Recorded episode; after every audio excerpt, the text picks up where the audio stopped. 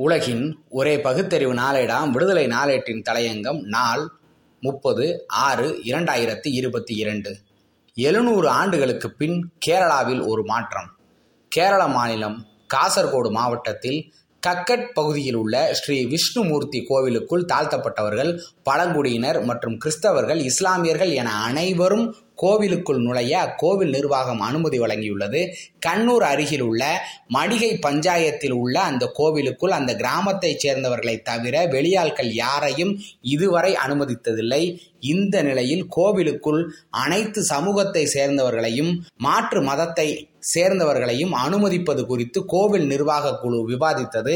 பின்னர் ஒருமித்து முடிவு எட்டப்பட்டதால் எழுநூறு ஆண்டு கால வழக்கத்தை ஒழித்து அனைவரையும் சமமாக நடத்த முடிவு எடுத்ததை தொடர்ந்து இந்த நடவடிக்கை எடுக்கப்பட்டிருப்பதாக நிர்வாகிகள் தெரிவித்துள்ளனர். இந்த கோவிலில் நடைபெறும் திருவிழா மற்றும் தெய்யம் எனும் பாரம்பரிய நடன நிகழ்ச்சியை காண வெளியூர்களில் இருந்தும் ஆயிரக்கணக்கான மக்கள் வருவது வழக்கம் என்றாலும் இதுவரை அவர்கள் இந்த கோவில் வளாகத்திற்கு வெளியில் இருந்தபடிதான் பார்க்க அனுமதிக்கப்பட்டனர். இனி அவர்கள் கோவிலுக்குள் சென்று வழிபட எந்த தடையும் இல்லை என்று கூறப்பட்டுள்ளது. கேரளாவில் குலதெய்வ வழிபாடும் குடும்ப கோவில்களின் எண்ணிக்கையும் அதிகம் என்ற போதும் காசர்கோடு உள்ளிட்ட பகுதிகளில் கணிசமான அளவில் வாழும் இஸ்லாமியர்கள் அவ்வப்போது இங்கு நடைபெறும் திருவிழாக்களில் பங்கேற்பதும் இந்து கோவில்களுக்கு தேவையான உதவிகளை செய்து வருவதும் குறிப்பிடத்தக்கது.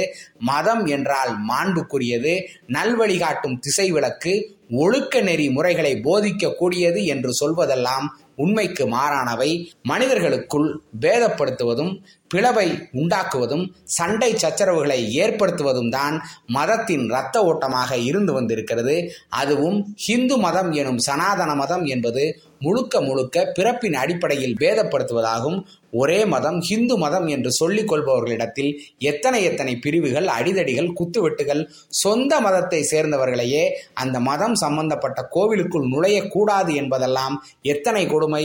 இருநூறு ஆண்டுகளுக்கு பிறகு கேரள மாநிலத்தில் அக்கோவிலில் ஓர் விடுவு காலம் பிறந்திருப்பது வரவேற்கத்தக்கது. இந்த மாற்றங்கள் பெருக பெருக உயர்ஜாதி பார்ப்பனர்கள் கோவில் மத விடயங்களில் அக்கறை செலுத்துவது குறைவதை நாடு பார்க்க போகிறது. கடவுளாக இருந்தாலும் அதில் ஆதாயம் ஆதிக்கம் தங்களுக்கு இருக்கும் வரைதான் பார்ப்பனர்களின் அக்கறை இருக்கும். இது கல்லின் மேல் எழுத்து. நன்றி வணக்கம்.